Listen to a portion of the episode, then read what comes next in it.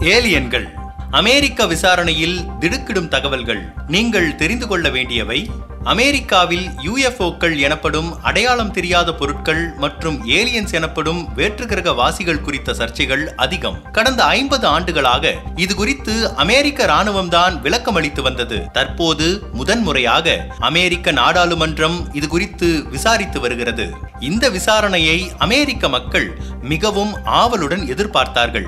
தற்போது அவர்களது விருப்பம் நிறைவேறி வருகிறது. அமெரிக்க ஊடகங்களில் இது பரபரப்பான பேசுபொருளாக மாறி வருகிறது. கடந்த புதன்கிழமை அன்று அமெரிக்க நாடாளுமன்றம் தனது விசாரணையை தொடர்ந்து நடத்தியது. இந்த விசாரணையில் பல கட்டுக்கதைகள் முறியடிக்கப்பட்டாலும் சில சுவாரஸ்யமான உண்மைகளும் வெளிவந்துள்ளன. அமெரிக்க நாடாளுமன்றத்தின் ஹவுஸ் இன்டெலிஜென்ஸ் துணைக்குழு என அழைக்கப்படும் குழு பயங்கரவாத எதிர்ப்பு உளவுத்துறை தகவல் போன்றவற்றை விசாரித்து வருகிறது. தற்போது இந்த குழுதான் யுஎஃப்ஓக்கள் குறித்து கேள்வி பதில் அமர்வை நடத்தி வருகிறது. இதில் அமெரிக்க ராணுவ தலைமையகமான பென்டகனின் இரண்டு அதிகாரிகள் கலந்து கொண்டு விளக்கமளித்தனர். இவர்கள் யுஏபி எனப்படுகின்ற அன்எக்ஸ்பிளைன்டு ஏரியல் பினோமினா அதாவது விவரிக்கப்படாத வான்வழி நிகழ்வுகளின் சாத்தியக்கூறுகள் குறித்து தகவல் அளித்தனர். அடையாளம் தெரியாத பறக்கும் பொருட்கள் என்ற யுஎஃப்ஓவிற்கு அமெரிக்க ராணுவம் வைத்திருக்கும் பெயர்தான் விவரிக்கப்படாத வான்வழி நிகழ்வுகள். இந்த விவரிக்கப்பட இயலாத வான்வழி நிகழ்வுகளை அறிந்து கொள்வது சிரமம் என்பது உண்மைதான் என்று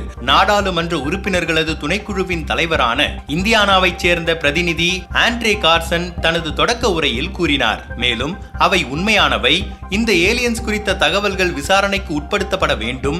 மேலும் வேற்றுகிரக வாசிகளால் முன்வைப்பதாக கூறப்படும் பல அச்சுறுத்தல்கள் தடுக்கப்பட வேண்டும் என்றும் அவர் கூறினார். விசாரணையின் போது உயர்மட்ட பென்டகன் உளவுத்துறை அதிகாரி ரொனால்ட் மவுல்ட்ரி கடுமையான பகுப்பாய்வு மூலம் பெரும்பாலான வேற்றுகிரக வாசிகள் குறித்த தகவல்கள் அனைத்துமே கண்டுபிடிக்கப்பட்டதாக கூறினார். அமெரிக்க பாராளுமன்ற விசாரணையின் போது முன்வைக்கப்பட்ட சில சுவாரஸ்யமான தகவல்களை இங்கே பார்க்கலாம்.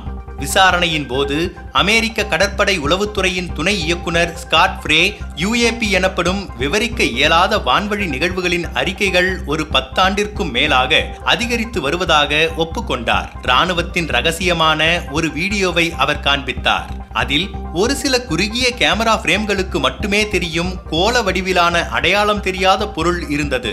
இது கடற்படை பயிற்சி தளத்தின் எல்லையில் ஒரு விமானி பறக்கும்போது கடந்து சென்ற பொருளாகும் என அவர் விளக்கமளித்தார். ஒரு தனி வீடியோ மற்றும் வெவ்வேறு நேரங்களில் எடுக்கப்பட்ட இதே போன்ற புகைப்படத்தில் ஒளிரும் முக்கோணங்கள் இரவு வானத்தில் காணப்படுகின்றன.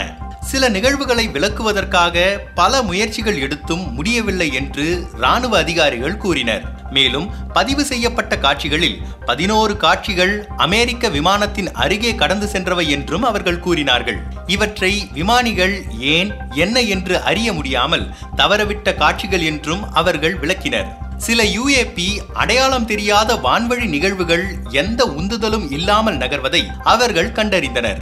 கடந்த ஆண்டிலிருந்து இத்தகைய யுஎஃப்ஓ குறித்து பதிவான சம்பவங்களின் எண்ணிக்கை தோராயமாக நானூறாக அதிகரித்துள்ளதாக பென்டகன் அதிகாரி ஃப்ரே கூறினார். இந்த காட்சிகள் அடிக்கடி மற்றும் தொடர்ந்து காணப்படுவதாகவும் பெரும்பாலும் ராணுவ பயிற்சி பகுதிகளிலோ அல்லது பிற அங்கீகரிக்கப்பட்ட வான்வழிகளிலோ காணப்படுவதாகவும் அவர் கூறினார். எனினும் இந்த காட்சிகளுக்கும் வேற்றுகிரக வாசிகளுக்கும் நேரடி தொடர்பு இருப்பதாக எந்த ஆதாரமும் இதுவரை கிடைக்கவில்லை என்று அவர் கூறினார். இந்த அடையாளம் தெரியாத வான்வழி காட்சிகள் அமெரிக்காவிற்கு மட்டும் சொந்தமில்லை என்றும் அவர் கூறினார். பல நாடுகள் யுஏபி நிகழ்வுகள் பற்றிய தங்களது சொந்த அறிக்கைகளை வைத்துள்ளன.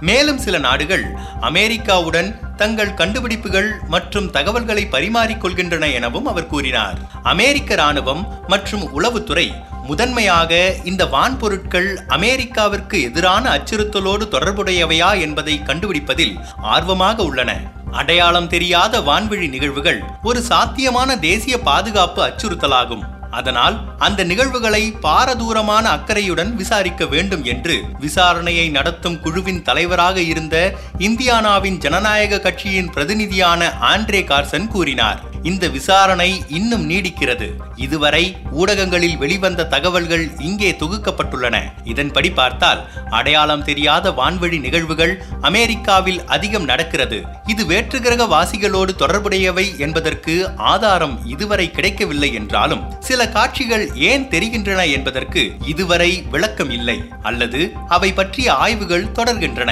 அமெரிக்க நாடாளுமன்ற விசாரணையின் முடிவு எப்படி இருக்குமென பொறுத்திருந்து பார்ப்போம்.